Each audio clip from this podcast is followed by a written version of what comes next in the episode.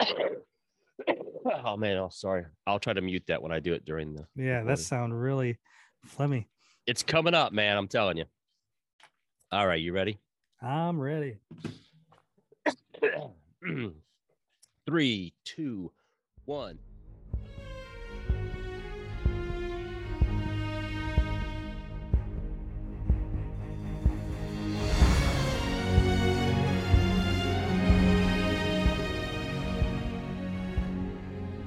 One. Hello, everybody, and welcome back to the Fans in Motion podcast, the only podcast that you didn't know you needed. I'm looking at my friend Josh, and I'm saying to him, and the elusive rock on in their own special way. No better reason to come home. I'm coming home to stay. Say hello, Josh. Yo, yo, yo, everyone out there in Night Ranger land. Welcome to a uh, another big and beautiful uh, fans in motion uh, episode. Thank you for joining us. Thank you, thank you, thank you. That was uh I ripped that lyric from the High Road album of a song called I'm Coming Home. And I thought it was slightly appropriate because I will be coming back home to my Buckeye State this weekend, Josh. Why are you coming to Ohio for? Well, this little group that we all seem to think are one of the greatest rock and roll bands ever in the history of rock and roll are playing Wilmington. And I will be there with my friend Josh, and No. Brentry will be there too. You uh you probably could come to Ohio about every other week and see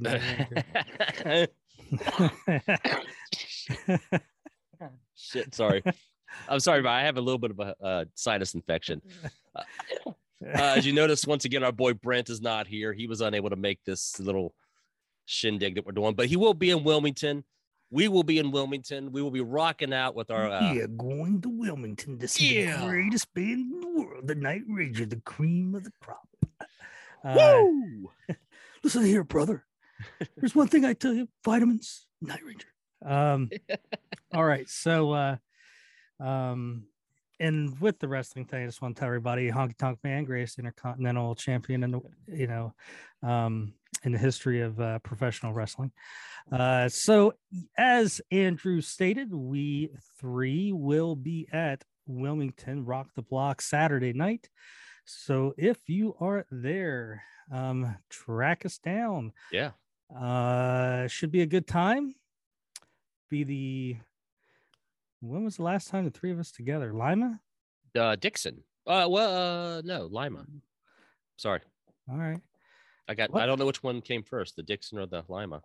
Uh, Dixon was like October. Yeah, So then uh, definitely Lima.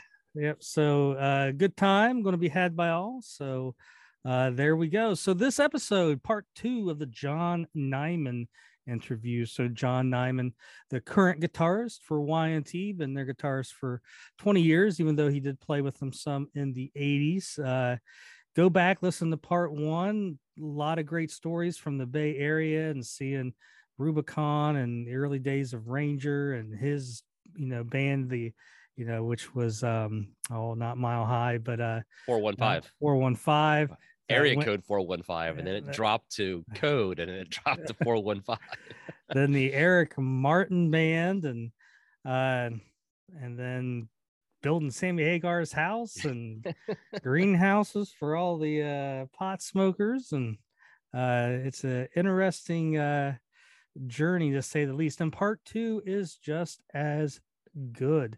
So you just uh got done listening to uh part one. What did you think andrew?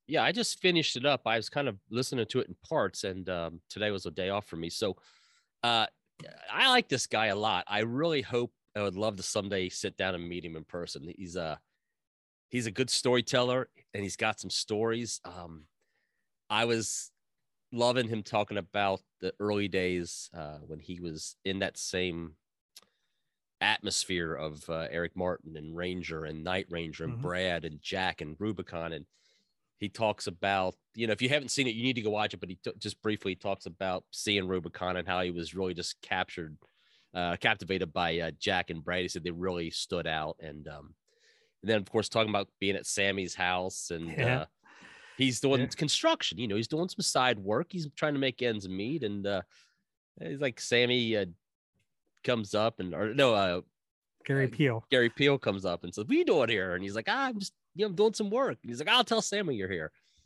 and uh, they kind of tell some stories about that, and uh, just uh, talk about Sammy. Well, uh, where was he at? I don't remember the exact story, but he talks about Sammy coming down. He just bought one of his Ferraris. Yeah. He's like, "I just bought this car for fifty five thousand dollars." so uh part two uh you know we kind of go into the you know the 90s you know and we um he actually kind of gets out of music for a while. And so the story goes to how he's brought back into the uh music world and how he came to join one of the greatest american rock bands y and t. So uh if you have not yet here is his solo record that I rave so much about. I actually had it on the old uh, Alexa today playing. Uh, just a good rock album. If you're looking for something just good to listen to, here it is. Every song is is killer. Um, you know, it's not like it's not like what you would get with Y&T. It's not Night Ranger. It's just I I don't know, just good old fashioned Yeah. rock and roll with some good pop. You know, some songs got, you know, a little pop to it. Some are just, uh, like I said, it's all over the place. Just get it. Trust me, you're going to enjoy it. Um, and Brad Gillis. Yeah. Plays on Fly, Angel Fly. So there you go. Yeah, so there's Um, a nice um story behind that song uh, that he tells about why that song was um Yeah. he wrote it. Um, Yep. I won't give it away, but there's a nice story about that. And, uh, so there you go. There you go. Uh, and he's got it on vinyl, uh, vinyl, cassette, and CD digital download. Um, if you go to you know John Nymann, his uh, his Facebook page, he also has a Twitter and Instagram. But um, if you go to his Facebook page, there's the link. I think I put the link maybe in the you know the section, the description below. So just go to that uh, bands in town or not bands in town bandcamp what the, Bandcamp. it's I, iac records but there's an actual um there's an actual app and stuff you can go through and get it to um bandcamp yeah so uh i think it's bandcamp slash john nymann but you you can actually get an app and like if you purchase albums through their like label uh, you just basically kind of get it in your own little thing where I think if you buy the CD, maybe you get you get that free digital download as well. So there you go. Um, sit back, relax, grab a frosty beverage, and listen to part two of John Nymann. Yeah. It's just tonight us to share. Will be my lover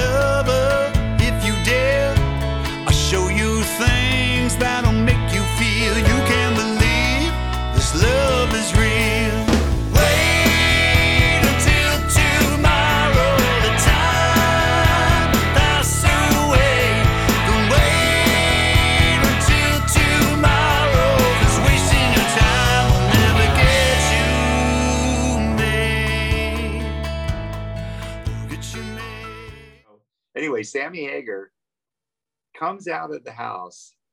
Uh, this is after lunch. Climbs up the ladder, comes onto the roof. I'm up there like pulling nails out of a board or something, you know, just like grunt work.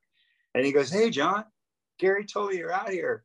How cool that you, that you ended up you're working on my house, or you know, whatever." And I go, "Hey, you know, whatever." And so all the guys are like, "I can't believe that Sammy Hagar just came out here and talked to you." You know, it's like you're just like, "Who?"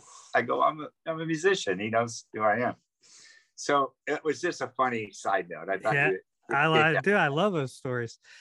so anyway, back to the Fly Angel Fly thing. I know we're going to get to that, but Mhm. the song that Yeah. all these people sang on and played for my friend that passed away. So that concert that I said Night Ranger and Y&T played together on, this came after that point. This is like 1988 when this happened. This is 86 or whenever I was, Sammy was on the roof with me. So I was only at his house that one day working. you know, and then we got I sent was sent to another job, and you know whatever happened. But here we are, a couple years later. We played this show for Randy, and that, by the way, that money we raised thirty thousand dollars that night, and that's the money that we put out put that book out with. All that money went to to finance that whole book, and um, so I'm backstage where that they all decide the very last song of the night should be the song "Fly Angel Fly" that I wrote for for for uh, Randy, and so everybody got together around me, and I showed them real quick how it went, and I go, "Well, I need a I don't I need an acoustic guitar. I mean, I need a a guitar to play," and so Sammy Hagar had one and they said, "Hey, Sammy, do you mind if John uses your guitar to play this last song uh, for at the end of the night?" And he goes, "Oh, absolutely. The dude built my house."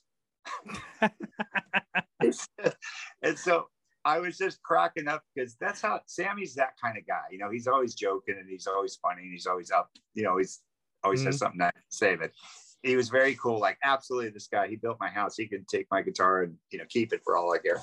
but anyway, so I, I went on stage and we played that song as the finishing song. And uh, I played Sammy's guitar. And there's a picture of me on this trade magazine that came out. It says John Nymann sings Fly Angel Fly. And I got Sammy's acoustic guitar. So it was just a great memory for me that whole night. Um, so yeah. now back to back to the 90s. So here I am. You're asking me what got me back into playing yeah, guitar. So what what so gets I, that spark again?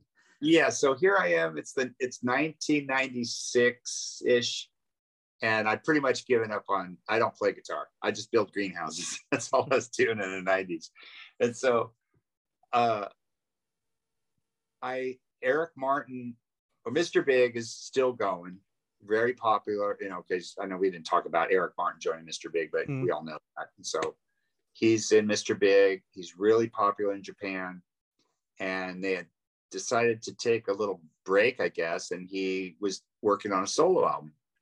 And I I heard about it, and then Troy Luccketta, who was in the Eric Martin band, mm-hmm. I guess somehow we had talked, and he said, "Hey, John, I'm going to go. You know, Eric's working on a solo album. He's planning to do a tour. You should you should see if you know you you can play guitar for him." And I go, "Nah, I don't know. You know, whatever. It's been so long. The years, so many years mm-hmm. have gone by." So I called up his manager Eric's manager, and and he kind of said, "Ah, John, I'm not sure if you're the right guy. Your style of guitar playing and blah blah blah. We need a guy, and a guy can do all these different play slide guitar, play mandolin, and so he kind of brushed me off. So I, I thought, oh, whatever, no biggie. And then all of a sudden, I get a job building a greenhouse in Japan. I get an offer to go over there and teach their crew mm-hmm. how to do this. And so while I'm there, I thought, well, since I'm here, I'm at his album is out. I'm in Japan. I go into the record store over there. There's a big, giant, like full size cutout of it, Eric. You know, you know Eric Martin. You know, new album, and I go, wow, that's the guy's a rock star over there. You know, and I pick up the CD. I take it back to my room. I have a little Walkman, you know, whatever, still, and mm. uh, I'm listening to the CD, and I go, man, this sounds just like my style of guitar playing the, the style of the music. I'm going, man, this, and so I called Eric up from Japan and told, and he's like, what do you do in Japan? I go, I'm building a greenhouse or whatever, but I got your record. It sounds really great. And I'm really enjoying it. And then he goes, dude, you want to be in my band? Just like that. and I go, I'm like, well, sure. Uh, he goes, you still play guitar, right? I go, oh yeah, all the time. Yeah, never, not at all. so, so he goes, when, when do you get home from your trip? I go, well, in another couple of weeks. And then uh, he goes, okay, well, we're going to start rehearsals and we're going to Japan in another month. So I have a one month from the point that he's telling me I got to finish this greenhouse job, fly home, learn the songs, rehearse, and fly back to Japan with him. And so I'm like, okay, I'm buzzing now. I'm going, this is awesome. I'm going on a full scale tour with Eric Martin and Troy Luccketta, you know, my old drummer mm. from the Eric Martin band, and a couple other guys. And I was so jazzed about that. And I said, Well, you got to give me at least a week to pr- learn this, the album. I got to get a guitar in my hand. And he goes, Okay, yeah, well, you know.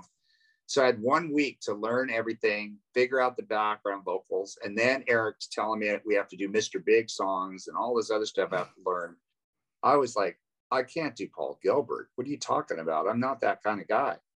Well, I had to figure it out real quick. so that was the hardest part for me was to figure out some of Paul Gilbert's guitar solos. Oh my God.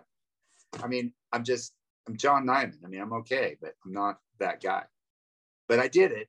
And I got into rehearsals and they go, man, you sound great. You know, I was like, you know. Yeah. So, so that that's what got me back into playing guitar. And it made me go, never say never. Never say never. never. Say never. You don't know what, what's around the corner. And it sure blew me away when I was on stage in Japan and touring with Eric and having just the greatest time. And I thought, what could be possibly follow that? You know, so I stuck with Eric for we came back off from Japan after three weeks and we still played around for the next couple of years. And then he went back to Mr. Big and now it's 2001 or 2000, somewhere around there. And he's back with Mr. Big and I'm back to no gig. You know, I mean, I don't, I'm not playing, yeah. but I'm writing my own songs and doing, working on stuff, just thinking, I don't know what's, you know, someday maybe I'll do a solo album is in my thinking.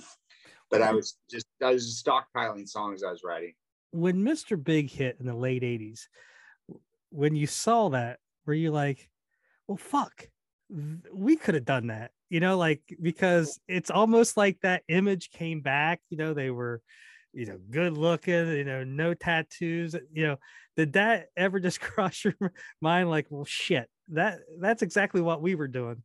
And now well, yeah, I mean, in a sense, when I got the uh, with their their second album, the one uh, with "To Be with You" on it, I was driving to a greenhouse job, listening to it, you know, in, on a cassette, I think, in my truck, you know, whatever, and I was going, man, this is good.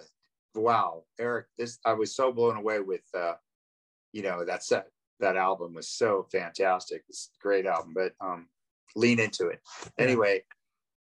So it gets to the very last track to be with you side two or whatever last song and i go this sounds just like Four and 415 this music this song and then it became this hit i mean i don't think when i got it it, had mm-hmm. it had i got the album right away and i don't think it had become a big song yet but i was going with that's the first thing out of my mouth was that song sounds just like four and five, uh, the songs that Eric wrote with us when we were in four and five Eric Martin band, you know, it's just the style.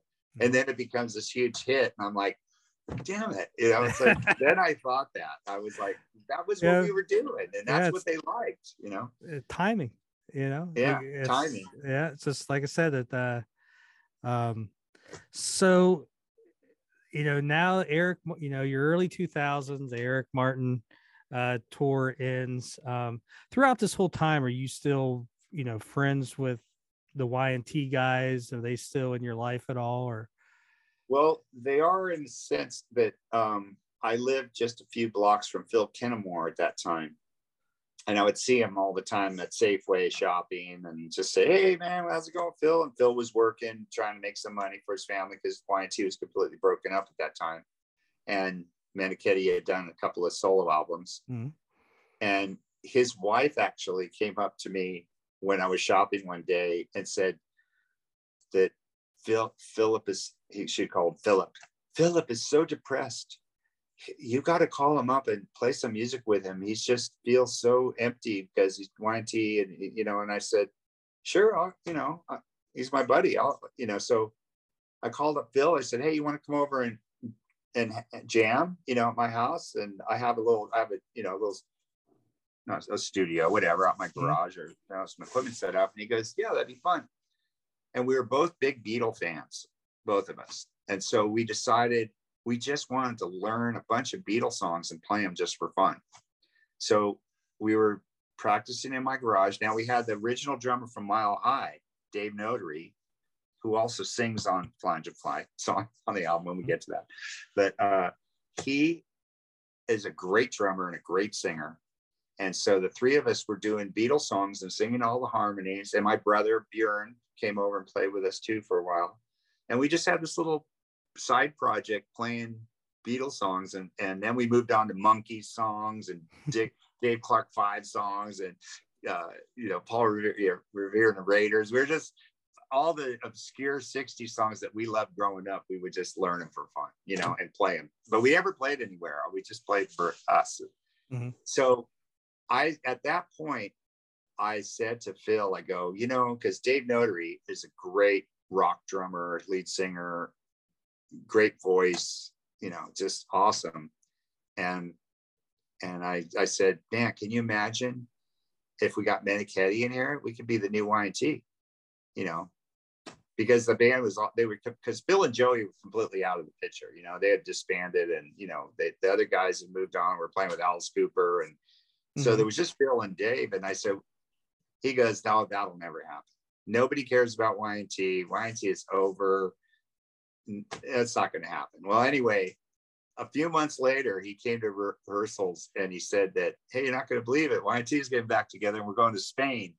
Some for some reason we're big in Spain or whatever. And so I was like, well, that's cool. So they got Leonard Haze and um, Joey Alves didn't want to do it, but Stef Burns came back and they went to Spain and they played a few shows. And this is like 2002. And then they came back. And then Meniketti called me up and said, Hey, you want to be in Y&T? And I go, Yeah. because Stef Burns is in Huey Lewis in the news and he's got way too many commitments. And he's making big dollars playing with them. And so he can't do the Y&T gig. I mean, he went to Spain with us, but we're going to keep playing and we got some more dates coming up and you, you got the job if you want it, you know? And I was like, well, heck yeah. So never say never again, you know, here I go. and so uh, that was it. That was 2000. It was 2003. And they go, better get your passport because we're leaving on tour. We're going on tour with Whitesnake and Gary Moore in England. And uh, and, in May of 2003. And I was like, okay. And I remember coming to rehearsal and, and Phil said, the only thing I want you to do, John, can you start growing your hair long? because you got great hair. You should have long hair. I had short hair at the time, right? I wasn't a band. And so I said, I'll grow my hair as long as you want to be a Y&T. And so here I am. I'm still the long hair Y&T. That was all because of Phil Kennemore. Is it That- still is it still surreal surreal to just like just have a moment and go i'm in y and t yeah i it is at, Uh, at times because when i think back to those days when i used when i watched dave and leonard in the cafeteria when i was 15 i never even imagined i would end up in their band. I mean i just never thought of it but even when i was the background singer dave would tell me because we were we were close friends he goes hey don't be surprised if you don't end up in the band someday and I, I was a guitar player and i'm like okay i'll keep it under my hat you know it was that kind of thing yeah and it just never panned out at that point because then the band broke up and they got Stef Burns in there because the manager wanted someone that looked like Joey Alves, short guy with dark hair. And then he was also just a fantastic guitar player on top of it. So it's like when he got the job, I totally understood. I wasn't hurt by it. I just went, oh, you know, I get it. And one of those moments again, like, eh, that's just what happens in Mhm. music business. But then again, now I've been in the band for 20 years as a guitar player, longer than any other member that's Yeah. ever been in the band. The Dave says that to me sometimes. He goes, What's that feel like? You've been in the band longer than Leonard and Joey and Phil. I go, Yeah, it's kind of weird. You know, it's like, and then we and him were kids, 16 and 18, in his parents' house listening to the Scorpions Virgin Killer album when we're, you know, going, Man, I wish I could play like Uli Roth, you know and, and that you know I think of all the years I've had with Meniketti, you know, since a kid, teenager, and, and to I- play with them now. I mean, Very it's go- it's got to be.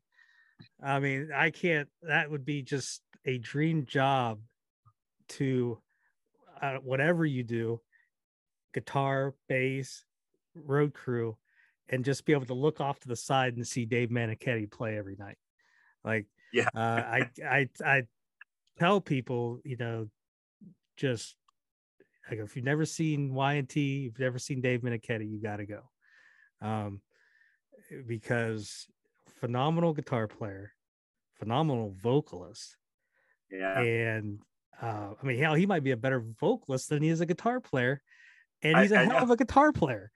Uh, and uh, so you know, you know, and and now I'm younger. Like I was eight years old, 1985.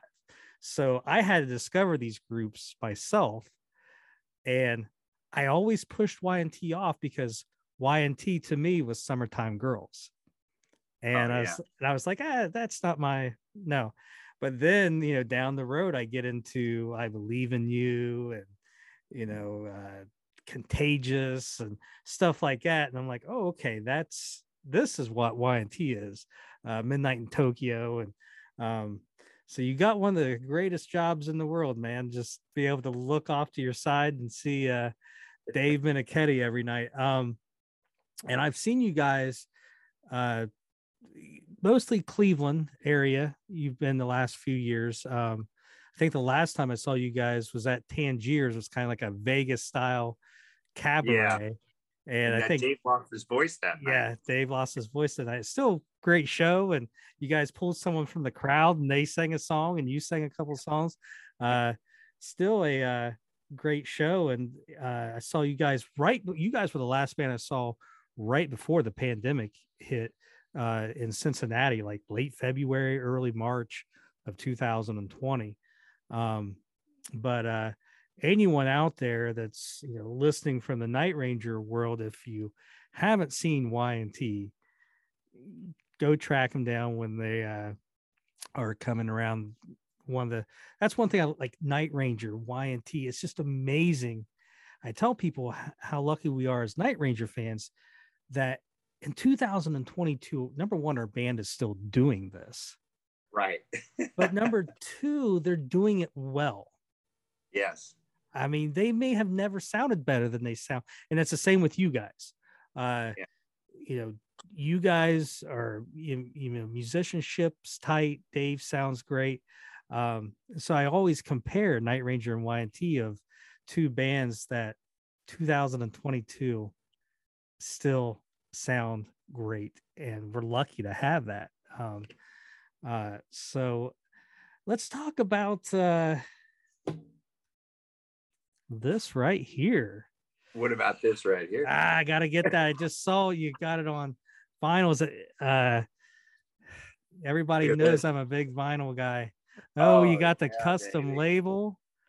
yeah. Look at that.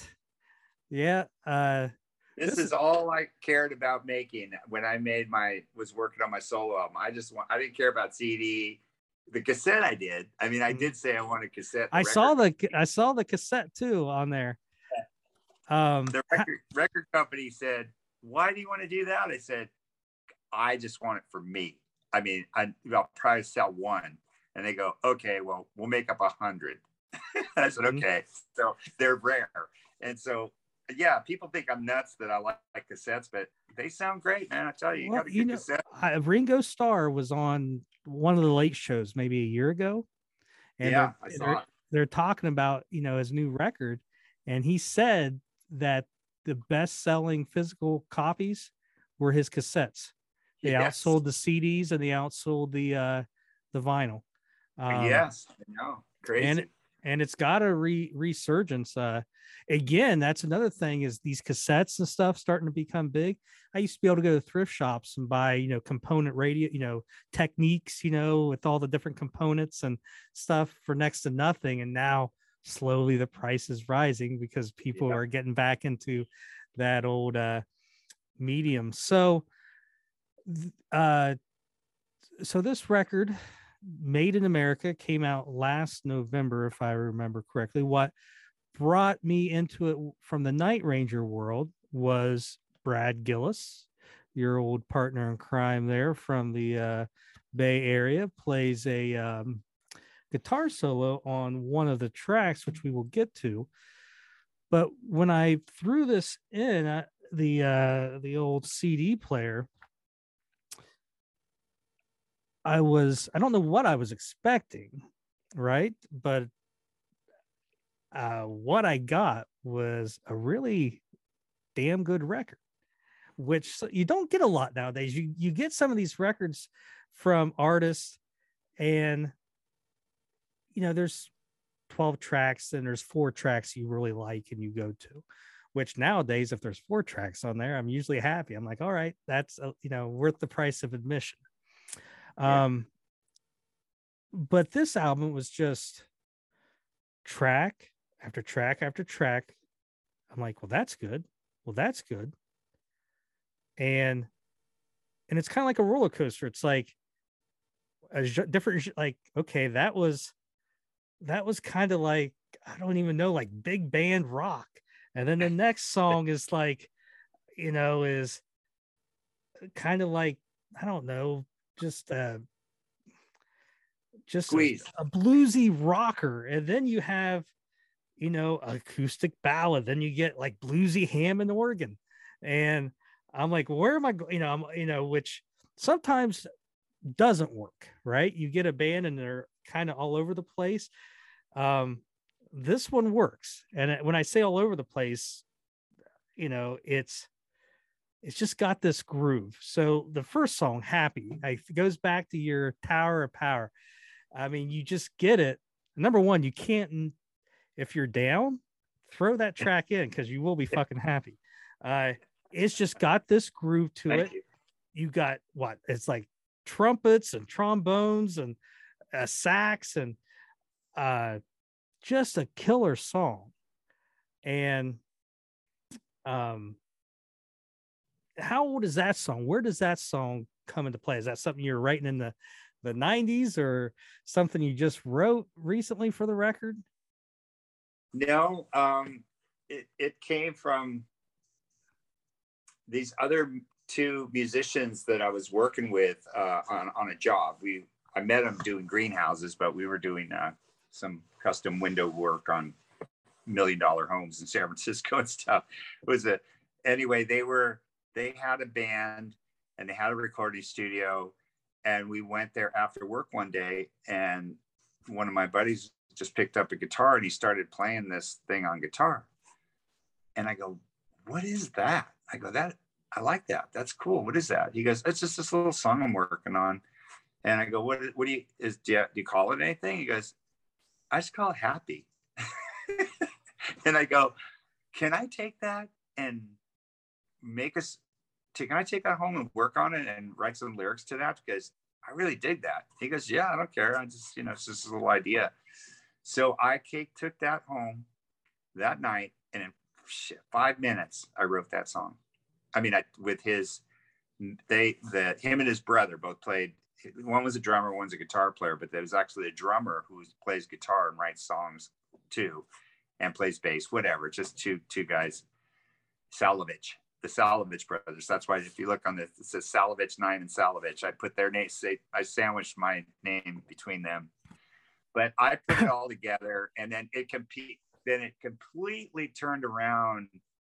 Um, when I very when I first started recording, so this is probably 2000, early 2000s, I guess, when I uh, wrote that song.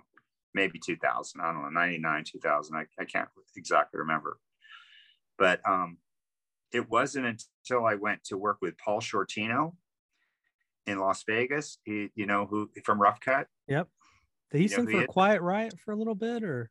Yeah, he's he's done a quite yeah. sang with yeah. quite a, and a lot of stuff with Carmen a piece on Mhm. I don't know side projects, but I met him through Y&T, came to a Y&T show in Las Vegas, and we hit it off. And I told him I was working on starting a solo album. He goes, "You should come to my house. I got a recording studio," and you know, he invited me. You know, so that was the start of my project was with him. So if you look on my thank, special thanks, I, I said this is Paul Shortino is really the only guy I thanked on there because he's the one who kickstarted the project. I'll, I'll tell, to tell you. So I'm in his. We had just recorded "Happy," just acoustic guitar and me singing, you know, the click track to to just test out some of the songs. And we were having breakfast the next morning, and he says to me, you know what I hear? I hear a horn section on this song. And he started going, you know, singing horn sections. And I go, what a great idea. And that's where that came from, Paul Shortino. so if it wasn't for him, I would probably not put horns on it, but it really made that song. It does. Uh, yeah. And, uh, and what another thing about this record is I mean, the, the sound, the recording of it is uh because sometimes you get the you know you get records and I don't know, it's either thin sounding or there's just something missing. And this album, like sonically, sounds good. Like there's nothing that I I throughout this I was like, oh, you know, that I wish that sounded a little bit different or had you know more bottom end or anything like that.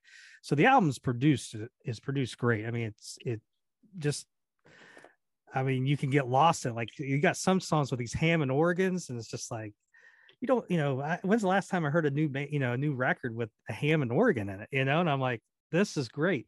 Um, and a great and a great player, isn't he? Great. That that. well, I know you had Gordon a. Gordon Moe. I know you had a, a few different keyboard players. Uh, uh, because I was looking at one track, uh, um, that you had keys on. Uh, I'd have to look find it again, but it wasn't Gordon Moat was playing them. It was uh, someone else. Uh, but the second song, so it's like okay, happy's good. I like that. And then you get the second track made, which I don't know if that would have been like, let's say, right after the hair band, right before grunge. Like if that song would have been out then, like I could see that song taken off. Um, but it's got it's got a little bit of soul in it, a little bit of rock. You know, it's hard to really um to get categorize it, but except that just to say that it's uh good. And another thing I like about your record is I'm a big person on telling people like I'm not a big lyric guy. Uh, you know, lyrics, you know, when you hear a good song, you're not you don't remember the lyrics, you remember the melody and stuff. But your lyrics are really good in this. And I think you wrote um all of those, but uh but made tell me a little bit about that because that's probably my favorite track on the record um is that uh song you're going to release as a single if you're listening to this number one go buy the record okay number one.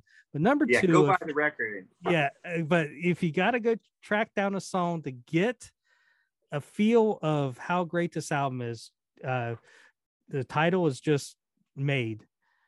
M-a-d-e and Yeah. uh it is it's just uh just a very good song. I i, I like i said just uh different from like night ranger and stuff like that but uh you know where it's um not like the up tempo rock but this i i kind of categorize some i don't know with this song maybe kind of like an acoustic springsteen you know to where it's more about it's it's mellow lyrically you're kind of following along. When did you write that song? Is that a newer one or an older one it was uh, a newer one. I was writing songs for, well, it's not new now, but in 2010 two, or 20, 2009, I was writing songs for uh, Face Melter for the Y&T Face Melter album. And so I was just in my garage a lot and working on songs. And so I wasn't necessarily um, think, I don't always, I don't write specifically for any certain situation. I mean, I can't, I don't do that. I don't know. I, I'm not one of the songwriters who could probably write it. Like, can you write a song about uh, racing hot rods and, and this style? I'd probably, I don't know. It's like, but Mm. I just play and sing and whatever comes out. So, but I, I just, I did get some songs on the Y&T album on Face Melter from doing that. And then along with that, I was writing some other songs, like and Made being one of them, just something I was messing around with. And um, at that time, and so I wasn't. It, it, just, you know, I to me, Made is along the lines of my Beatle influence, let's say, because it's pop. It's more pop rock, pop music uh, style, which is something I, you know, loved from my Beatle days as a kid, you know. And so the harmonies, the style of the singing, you know, kind of reminds me of the McCartney Lennon thing, you know. Mhm.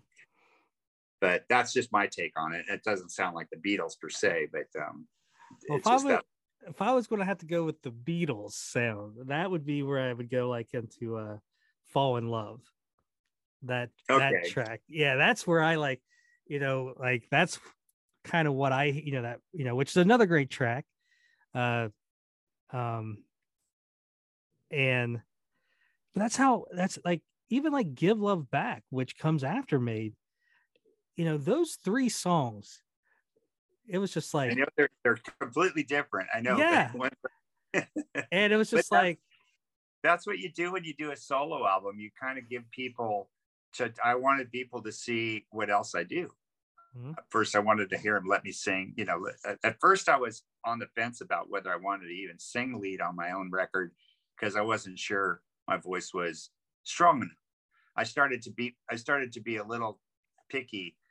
And you know, of course, I got Eric Martin right there. I mean, my buddy, he would he could totally could would sing it, and we we didn't have to call it John Nymann. We could have just called it a band project and they, they gave it a name, the New Four One Five. You know, I don't. But Yeah. but I almost did. I mean, I was and Troy Luccketta, who's my producer and you know was the drummer in Eric Martin band and Tesla. He uh, he said, "No, John, your voice is great. You you got to just go with it. Don't worry about it. Don't you're overthinking it. You know, just you, it's your solo album. Just let it be what it is. You don't need to overthink it." And so I'm happy with it now. But I mean, there was a point where I was like, "Am I strong enough a singer to do Well, it?" that was what what really surprised me was how good your voice was. I'd seen you live, you know, with Y and T, and you sing a song or two live.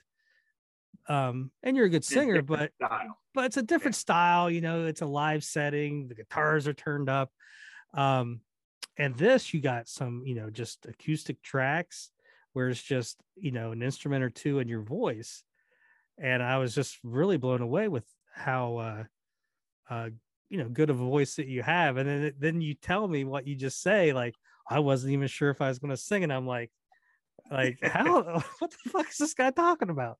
Uh, Well, uh, because you know how- you're you're your own worst critic. You know, Yeah. that's how most are. So um, well, Troy was right. Um, you know, I'm glad that you, uh, you know, did sing on it. But like I said, when I put the CD in, I don't know what I was doing if I was driving or in the house, but you know, you hear the first track, that's pretty good. All right, you know, second track made like, damn, that's fuck, that's pretty good too. And then give love back. Now it's like, all right, whatever I'm doing, I, I just remember like stopping. I'm like, I, I probably got to pay like attention to this because this is really good. Um, so, you know, you have like losing, you know, losing track, which which was the next one was like a kind of bluesy Hammond organ, and uh, you know, like, all right, you know, like that was cool. Like anything with a Hammond organ in 2022, I'm, I'm all for. Uh, and like I think a lot of people would like pray, just like again lyrically, um such a you know it's a good song but lyrically i think a lot of that connects with a um a lot of people. And again and like a song that um you know if this was a different time and you know musical uh um musical atmosphere fall in love is you know poppy catchy. And again it's like here i am seven tracks in and i'm still going what the fuck is this? Because you go, you know you get all the- right, yeah you get you know you got these songs you know i just went through a bluesy you know hammond organ an acoustic you know praise song. And the next thing i know i'm getting slapped in the face with this cold catchy pop song. Um and i'm not even to the brad gillis track yet you know which Yeah. is the originally why i uh i bought this and uh so again uh if you're out there I think that's one thing that a lot of people, you know, always talk about who are, you know, fans of 80s, 90s, 70s music is there's no good music out there. You know, they always complain there's nothing new coming out that's good. Well, there is. You just got to look a little bit harder. And I'm telling you, go get this record.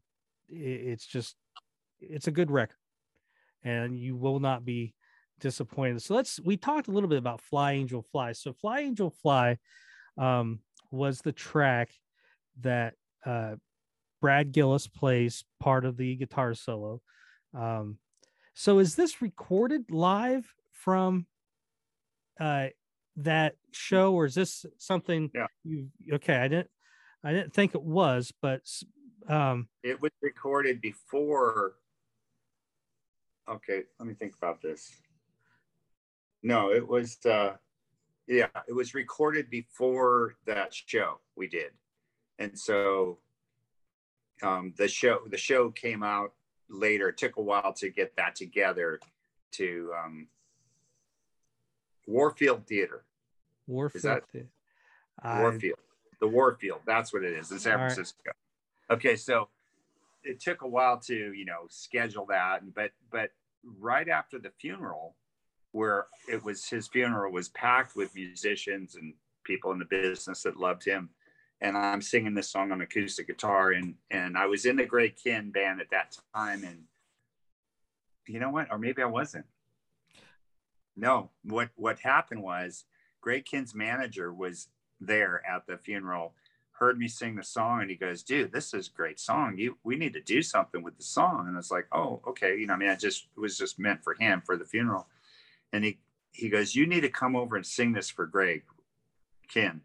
He needs to hear the song." And so I'm like, "Okay, well, whatever." So he made an appointment. I came to the studio. He brings Greg Kihn in. Now, Greg Kihn doesn't even know me. He, I mean, I Mile High used to play around, but we never played with Greg at the, back in those days. Eddie Money all the time, but not Greg Kihn.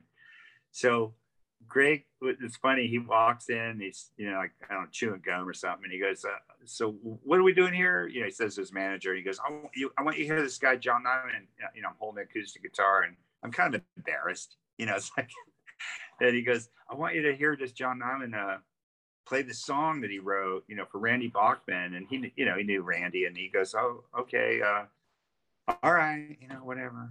You know, kind of like could care less, you know. And I start to play, and he's listening, you know, and I'm playing acoustic and singing it by myself. And and at the end of the song, he goes, "Man, you got a good voice." so that was kind of cool. It kind of gave me a, a little lift. And he Yeah. goes, and he goes, "Would you would you want to be in my band?" He didn't even say anything about the song. He just said, "You got a good voice, and you know, I can see you play guitar, and I need you want to be in my band." And he asked me to join his band right then. I said, "Sure." And so that was kind of a weird thing. yeah. Moving on, the manager goes to Fantasy Studios, says, I got this song, song that this guy wrote, and I want to know if you give me free studio times. I want to bring in all these different musicians, Greg Kihn being one of them. And uh, and John's got the song, and they go, Sure, sure. We know we remember John from 415 and Eric Martin Band. And yeah, sure, we can do that. And uh, it was a one-day event. And we he just we just put out the word to all the local guys, Eddie Money, Greg Kihn, Night Ranger, Y&T, whoever can make it to for Randy to make we're gonna make this song for him and kind of help it to promote his book and that we were all these ideas that were floating around, putting on the concert and everything. But for now, we're gonna record the song. Brad Gillis showed up. I mean, it was just a random hodgepodge of musicians. Eric Martin came, Greg Yeah. Rolie came. Uh, and Eddie Money was like, "We got Eddie on the phone. He says he's going to make it down, but he's still in bed." You know, kind of thing. you know? So Yeah. all these guys come drifting in, and it's like it's one, two o'clock in the afternoon already. And so I go, "We got to get this thing going." So Leonard Haze is on drums, Phil Kennemore on bass. Of course, you know I, I got them because of Y&T connection, and uh, they said they would do it. So I got a rhythm section. So we cut the track, the three of us. You know, me on guitar, and and uh, we cut the basic track. That's how you start. And then we just started bringing in people. Brad Gillis play a guitar solo. Um, Eddie Money. Here's how it goes. I sang, you know, I just sang the verse to him. And he goes, "Okay, I got it, I got it." And it's like first take. All this stuff is like first take. The whole song was recorded in one afternoon, mixed the next day, and that's what it is. And it's, I think it's phenomenal that it turned out that good for being so done on the fly, so fast. No second. Brad Gillis is solo, first take. He just just started playing. I go, man, that's great. He goes, all right, cool, I'm out of here. You know, it's like you know, it was everybody was first take, and so and uh, Leonard Haze played phenomenal. I mean, for no click track, because Leonard Haze is he's not a he was a wild drummer. You know, he he was not someone who stayed in time. He he never played to a click track. Those weren't the days of the click track. I don't know if you know what I'm talking Yeah, about. yeah. But, you know, everybody Hmm. everyone plays to a click track these days, drummers. Well, not then. and I thought that Leonard did a phenomenal job on drums. If you just sit and listen to what he played and how he kept it in the pocket and let the song breathe and I, I just, you know, and Phil's bass, everything about that song means so much to me to be in that room and to be producing it, telling everyone what to do. And I, I had a ball. I just had a ball doing that. Did that song show up anywhere before your solo record? No, it sat in the closet and it wasn't slotted to be on my solo record. What happened was I had uh, Tom. I don't know if you know who Tom Size is, but he was the our live Y&T's live sound engineer, and he also mixed Face Melter. He did everything for us. You know, Mhm. he was our studio. He uh, my Y&T live at the Mystic. It's all him. He recorded it live and mixed it in the studio. Um, really good. But uh, he ended up getting cancer and he passed away. Um, I don't know what year it was now. It's been five, six, seven years ago now. But he wanted to help me with my solo album. And he brought me in. He goes, John, I really want to help you get this record done. You got it so close, but I want to get in this in my. And I go, I go, dude, Tom, you're sick. You got cancer. And he's like, I don't care. I feel good today. so let's get in here. And so we went into the studio. First of all, he listened through all my tracks and he told me, dude, you got a solid album here. There's just one song that's not finished. And I and I knew it wasn't finished, but I mean, I thought maybe I could just slide by with the way it was, you know. And he goes, "No, it's not done. You, I, I really don't think this one's ready for the album." So it was, it's uh, slotted to be on my second album that's that I'm working on soon. Uh, and it's called Two by Two. And so anyway, he go. It kind of reminded him of Tom Petty, but I don't. I don't know if it sounds like that to me. But he said, "I don't think that song's ready." So I, I think you got nine songs on your album. I go, "I want ten songs on my album. I'm a ten song on the album guy." You know, that's the way. When I grew up, was ten songs on the album, five on each side. So I go, you know what? I should just put Fly Angel Fly in there because no one's ever going to hear it. I should put it out. And here's the perfect timing to do it. And the only reason that I was a really a little leery about what would happen, which it didn't, it all worked out, is that was recorded on analog tape because that's what you did in 1988. And now the rest of my album is done digital on a computer. And those two formats don't really jive together. And I was so concerned with the sound differentiating between, you know what I mean, Mhm. between cleaner digital format to I don't want to say dirtier, but more rounded, warm tape sound. But it doesn't. The guy who mixed it and the guy who in who he was actually Tom Petty's uh, engineer who uh, for Wildflower he won a, a Grammy.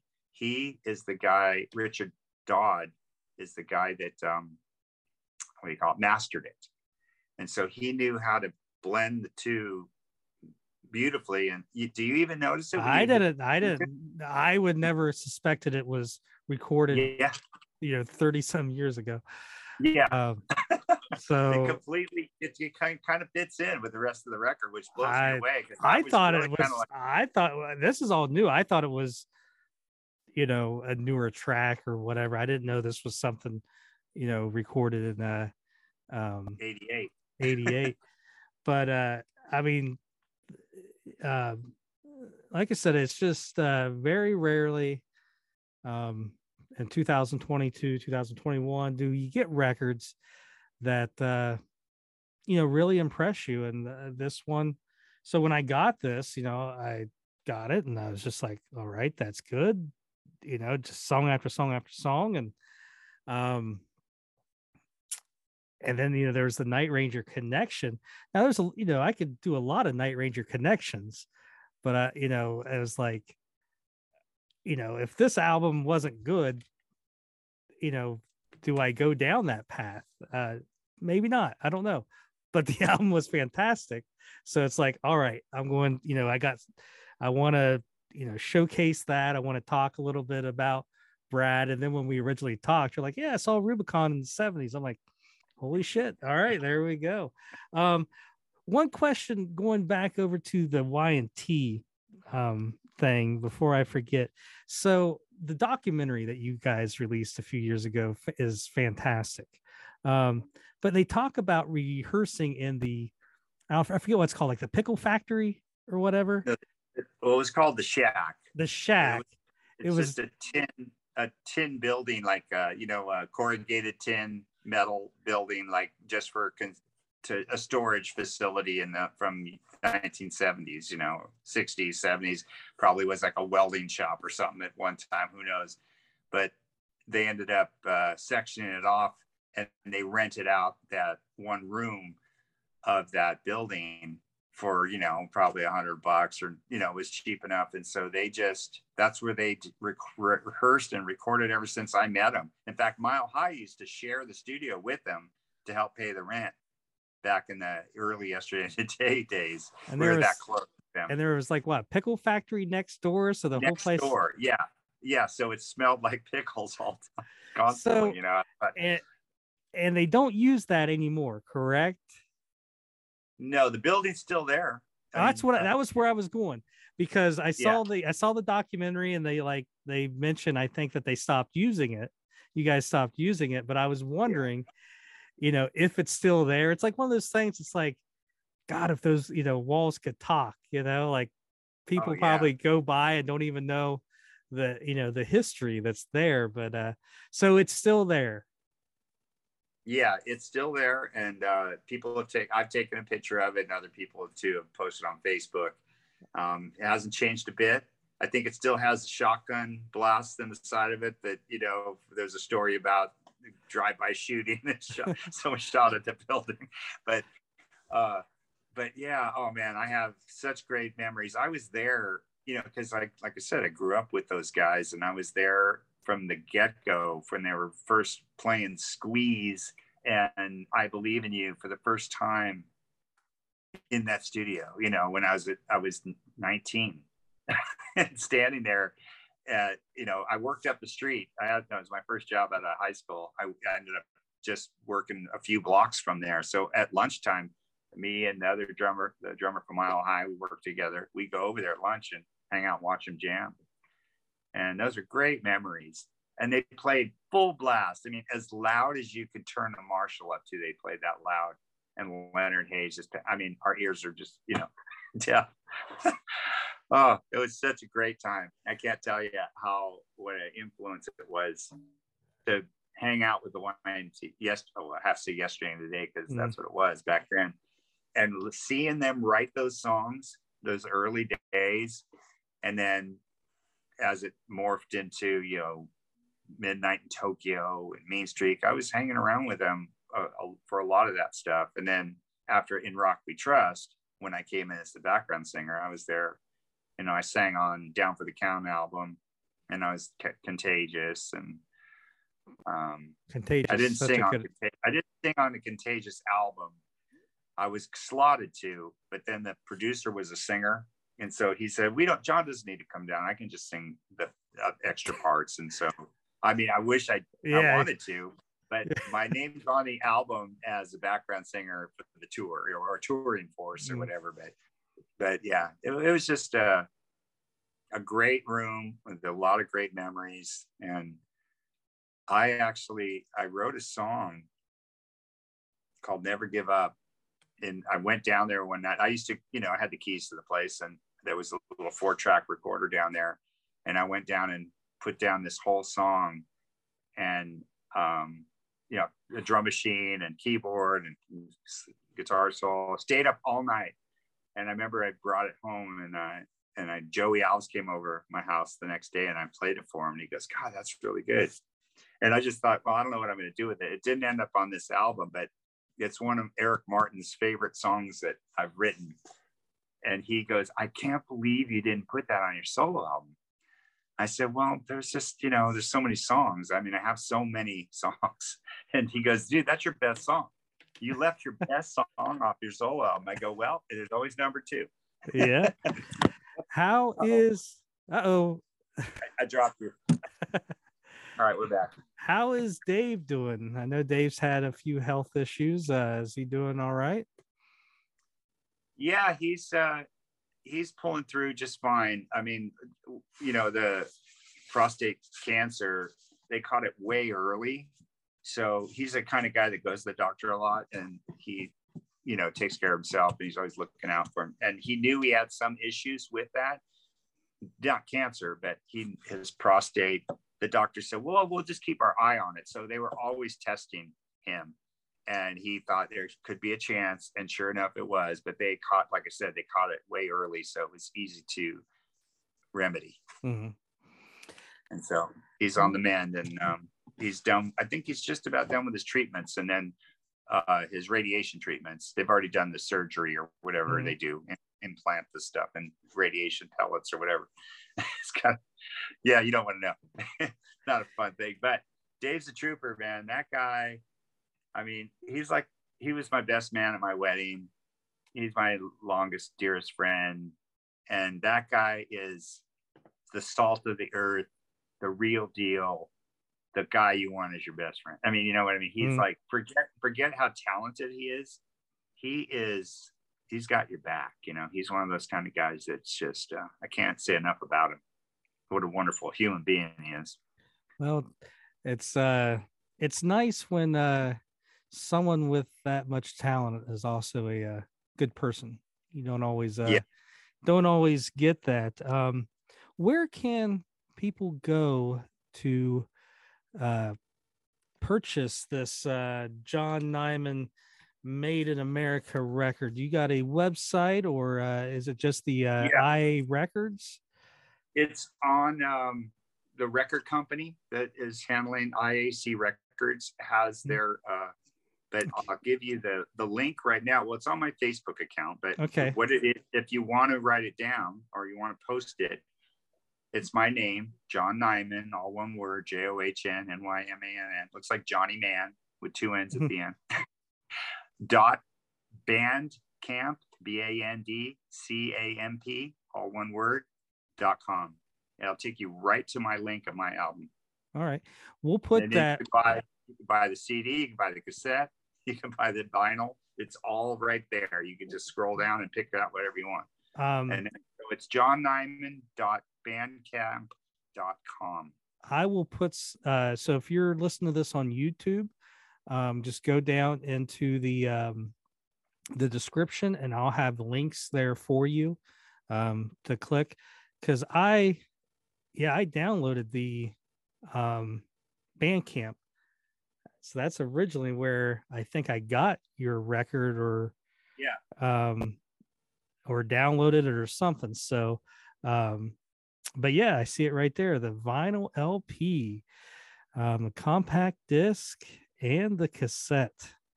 Yeah. I'm gonna, uh, I'm gonna have to uh, get the uh, because I I don't think there was vinyl when I bought this. Uh, No, there was no, the vinyl just came out. The uh, vinyl took it took seven months to get Look at- manufactured. look at that! Look at that marketing. You you got me twice. well, I know I was I, I was almost like gonna say, can we just wait till we can release it all at once? And they're like, no, no, no, no. We can get CDs and cassette in like a week.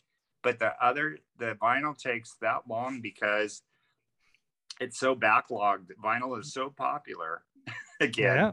that they don't have enough facilities to print them up.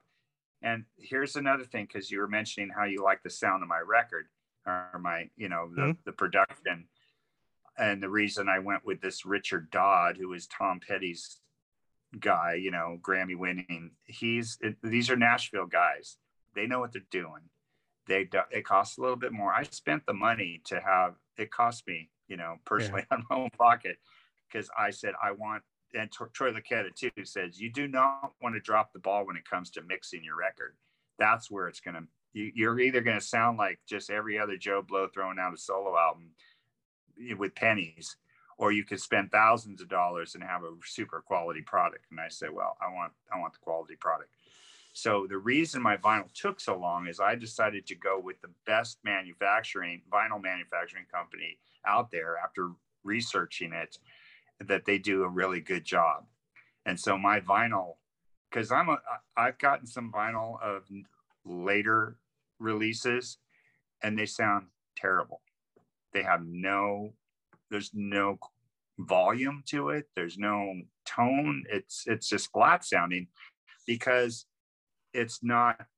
It wasn't designed to be. Um, it wasn't mastered for vinyl. Mm-hmm. It cost you.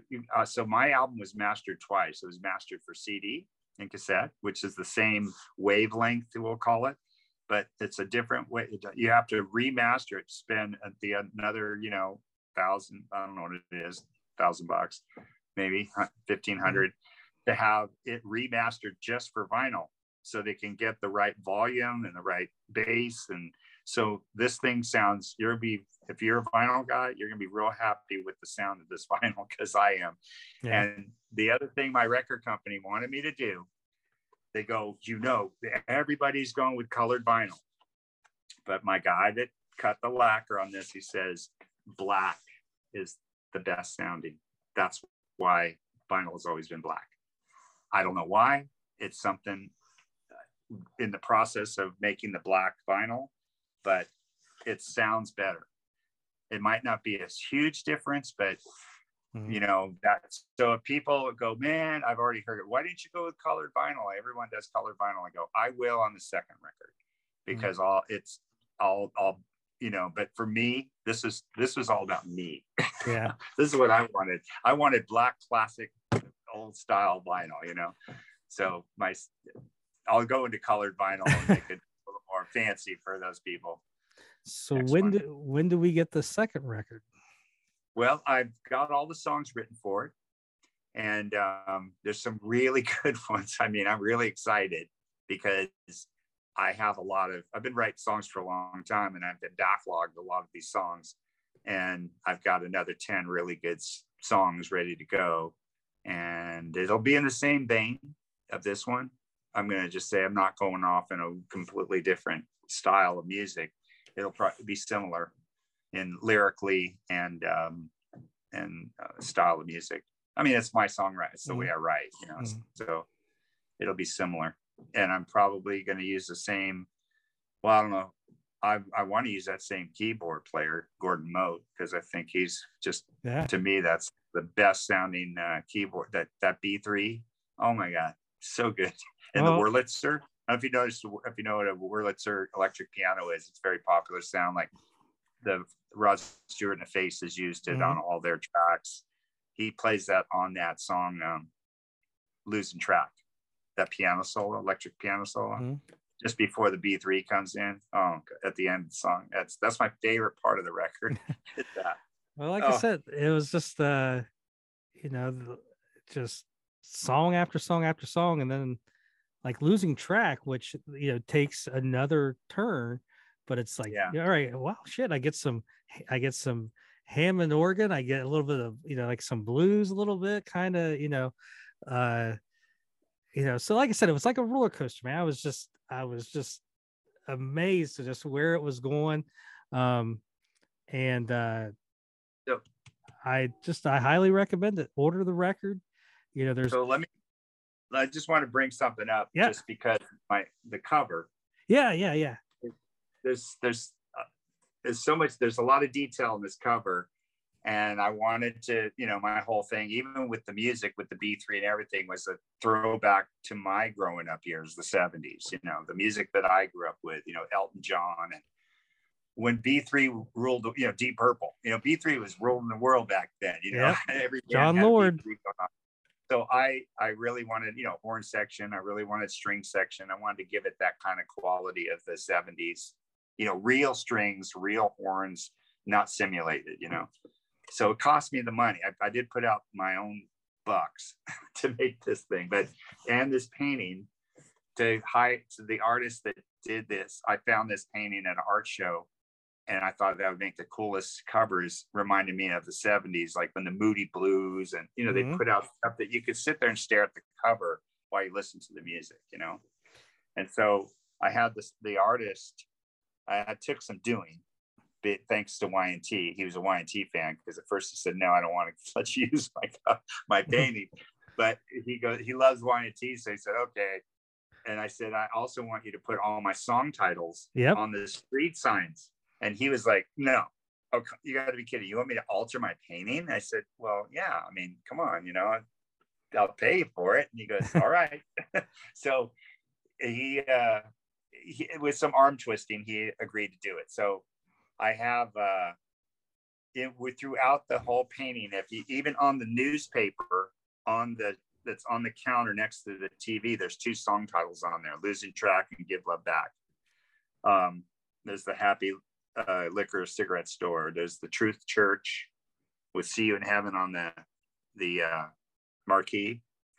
Paradise Hotel, the Fall in Love Strip Club, um, and then over this whole crazy scene of like the San Francisco Tenderloin District, you got this pray sign because you we really need to pray for this situation in this painting because it's a bad it's there's so much going on. But my whole take on this is like looking in listening to the songs and looking at a mirror looking into a mirror of your life of of drug addiction tv television addiction sex sexual addiction. I mean all the things that we go through in life you know not all of us but you Mhm. know i i surely did you know i went through a gambit of of this stuff. And uh and, and happy to be completely sober these days but but it was kind of like a mirror looking at, at you know my history. So these songs that i wrote talking about being happy now and and how like how good your life can be you know when you live a, a live a life of love from heaven above i mean shit, heck yeah you know give love back you know learning to you know forget about yourself and be more conscious of other people. Uh, made was like the song that you like a lot was it started to tell you the truth it's, it took a wild turn. It was basically written about lesbians. It, it- it's kind of strange but i i just my mind my lyrics just go off wherever they're Mhm. going and i just thought the whole side the whole thing of um here we are just me and you. Let's spend our time on something new. Why don't you come on over to the other side? So it's kind of like an introduction to like a female asking another female you want to try the other side? And then in that twisted thought which i'm like i don't know why i'm writing about that but i go well that's probably something that really happens in life you know it's Yeah. a real situation. Somebody tries that so as i'm you know rec- re- singing this song in the studio when we're working the song up with troy Luccketta, who's a christian friend of mine at the end of the song i just am singing these words and i go at the very end and i go because jesus saves. And he's like i really like that. And i go yeah i don't know why i sang that. And then the next day i hadn't written the lyrics for the song yet you know i'm just make i make up lyrics as i'm writing the song you know i'm just i, I make up sound I- whatever it takes to get through Mhm. the song and get the arrangement. And then but i had this idea for the song that i'm telling you. So i took a hike the next day I, which i usually do it to open in the morning and get my mind going and think about lyrics and when i'm away from everything in life just out in the, the trails. And all of a sudden these lyrics came to me that i thought well no how about if it's not about lesbians? How about if it's like Je- about jesus? How about jesus christ inviting you to come on over to the other side and see what it's like from the christian side of things you know? So i turned the whole thing around and made it about becoming made you know when you're in the well they used to be with the police force in new york. That you became made you became an officer but then the, the the mafia picked up on that too. And you became made into the family. So i was making it you're made into the family of christ Mm. now. It's that was my i turned turned so i the whole song is going along and it just sounds like a love song about saying hey you want to get together? Come on over to the other side. And then you know I, I teach you about love. I'll show you what love's all about blah blah blah blah blah blah blah and then by the end of the song it, it's just that's the point of the whole song it's, it's well, about coming on over uh, so There- I just thought I'd explain some of that. And so all this ties in with life and the craziness of life. And there's a good side, there's the bad side, there's the drug addiction, there's the losing track, there's the fall in love, chasing after crazy girls that we've all done all our lives and then leads you nowhere. and then hopefully end up marrying a good one, which I did, thank God. but it's just kind of like a mirror of what life is all this crazy stuff that goes on that you could be wrapped up in involved in and television and credit cards and cocaine and marijuana and cigarettes and alcohol it's basically a record out it's a album cover of all the good stuff Yeah. uh and you know that that that album cover is made for vinyl it's it shouldn't Yes. be it shouldn't be on a small little cd No, uh and that's why I told the record company. I go, you know, I can't change the cover. We have to keep it, you know. I was like, I just wanted to come out on vinyl so people can enjoy the artwork for what it is. Yep. And they go, Well, it's gonna take seven months. We're gonna release the CD now. I said, All right. So I just kept telling people, well, you just got to buy the vinyl because you can't enjoy this cover Yep. unless you you get a magnifying glass out, but it's so much easier mean, when it's 12 inches. yeah i mean i could inches. still see the uh you know some of the you know the song titles and stuff like that but um you just can't appreciate it until just like a lot of artwork on vinyl i mean that's that's part of the appeal of vinyl is not just the Yeah. music but the the artwork that uh that goes with it um so uh yeah yeah. and and you can see the lyrics and you can actually really read them when they're that big versus on the CD where you Mm. got to get a magnifying glass out. So and I mean, like yeah, said- still and the lyrics are like i said i was really impressed with the lyrics which if i'm saying that that actually means something because a lot of times i I don't appreciate that. uh um I, you know i'm not a big lyric guy and uh uh so yeah i you know that's if anybody you know people that listen to me i'm always a guy that dismisses lyrics. Like springsteen's like to me that you know like i listen to him for the lyrics but really that's it. And but like i said your your album you know initially when i first heard it i was just amazed just how good the you know damn these are catchy these are good tracks. And then later came the lyrics you know after i had the songs in my head. I'm like well shit that's you know it kind of made me think for a second which you know i'm not i'm usually totally against thinking you know and self-reflection but uh but uh john thank you for joining us. Um if you guys are listening make sure you track down this record. I'll have the links for you to click uh to go purchase and listen to. If you're if you see y and t coming to your town go see them say hi to john you will not be disappointed. Y and t along with night ranger are probably the two best sounding uh classic rock bands that are out there. Um and uh hopefully on your second solo album we will get that lesbian song. Um you know so uh you know, it's it's a popular thing these days, right? well i hey nothing against lesbians. I like some of the same things they do. Um well, and, and so what's the and the and the latest thing in the news? Of course, my my wife is so livid about is the re- reversing the Roe versus Wade uh, thing. You know, thing. oh my god. All, all I hear about at home, and I'm like, honey, I'm just over here. I don't have anything to do with it. They go, no, you're a guy. It's like it's- It's all the guy's fault. They go, you know what? I'm sorry. So I need to write a song. Well they, uh, they they they say if uh, there were laws where men had to get vasectomies uh, that there would be abortion clinics and gas stations um yeah. but uh but uh yeah and if i ever start a uh podcast on greenhouses i know uh who to track Yeah. down as uh uh as well but uh thank you for joining us uh uh definitely when i see y&t coming around i'm going to track you down and i'm going to order my vinyl tonight but uh john thank you my friend All right. Thank you. I'm, I'm so glad that you enjoyed my album. It means a lot to me because I've- you never know what people are going to think. And I'm just happy. I've been getting a lot of good responses from a lot of different people. Y&T fans too would Mm. that appreciate because it's completely different music, you know, and that's always a, a, a scary thing when you go off in a different ver- uh, territory. well, that that is true, but uh, I think the big thing is you uh, you know, you followed uh, I guess as cheesy as sound, you followed you know your heart and did what you wanted to do, and Yeah. sometimes that doesn't always pay off. I mean, maybe emotionally you can sleep at night, but it may not, you know. but but in this case, it turned out to be a good record, and I uh, not blowing sunshine up your ass. It truly is a good record, and uh, thank you for joining us. Being in love isn't all that they say. We can't keep up with all the games that girls wanna play. They're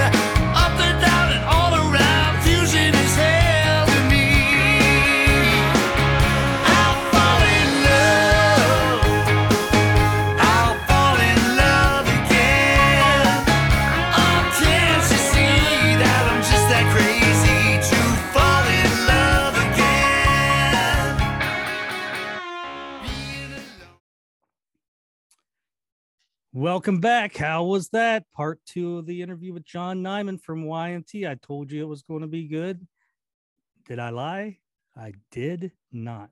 The only time I would ever lie to you is if we were in a relationship, but we are not. So therefore, I will always tell you the truth. So there you go. Go find John's solo record, great album he's working on, album number two. Well, I don't know what we're going to do next week. What's next week? Oh, we will probably be talking a lot about the uh, Wilmington Wilmington. show and how Andy drank for the first time and um, his second time getting arrested, and Bottoms um, up.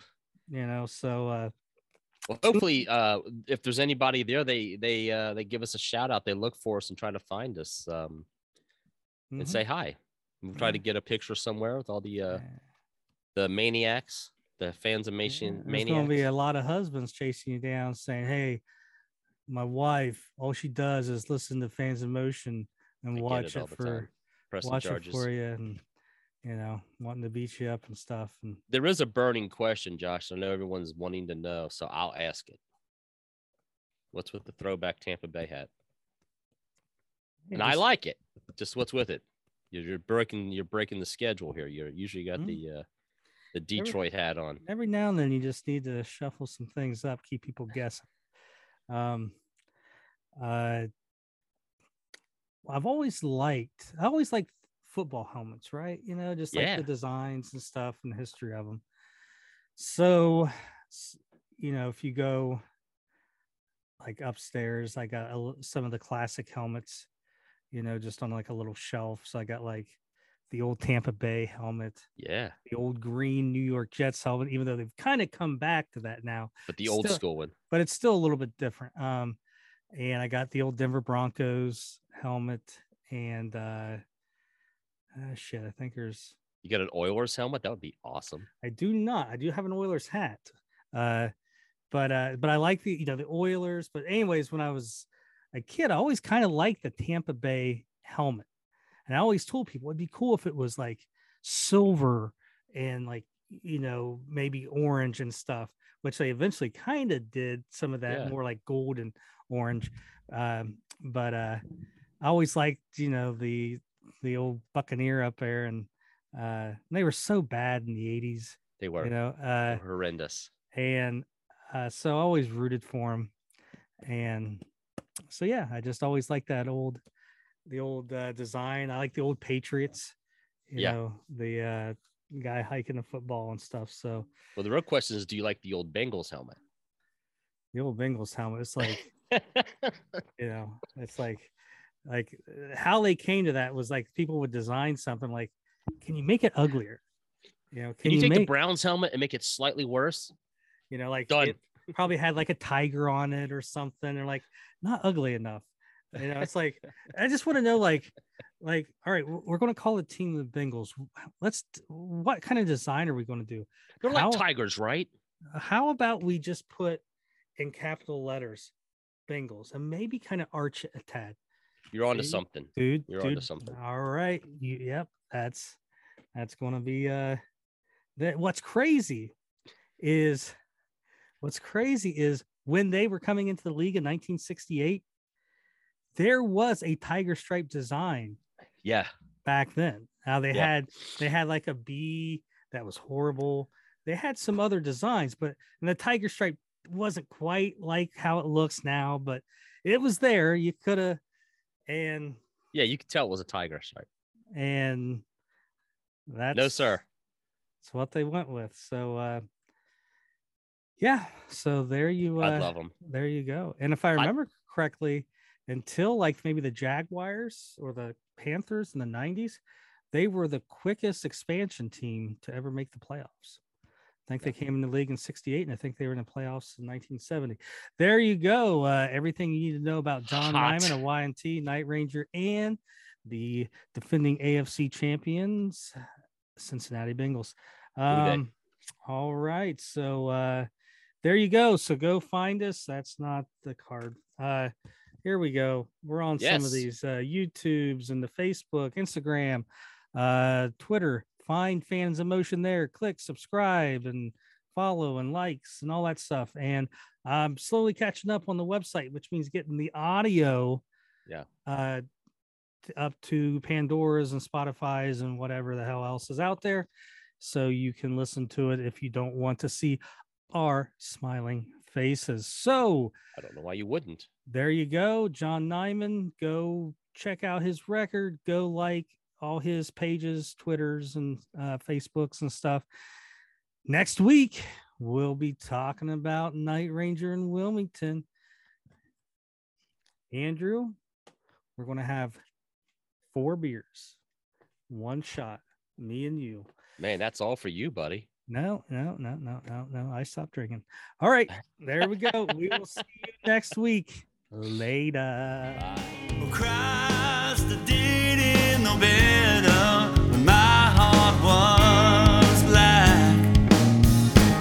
You gotta give love back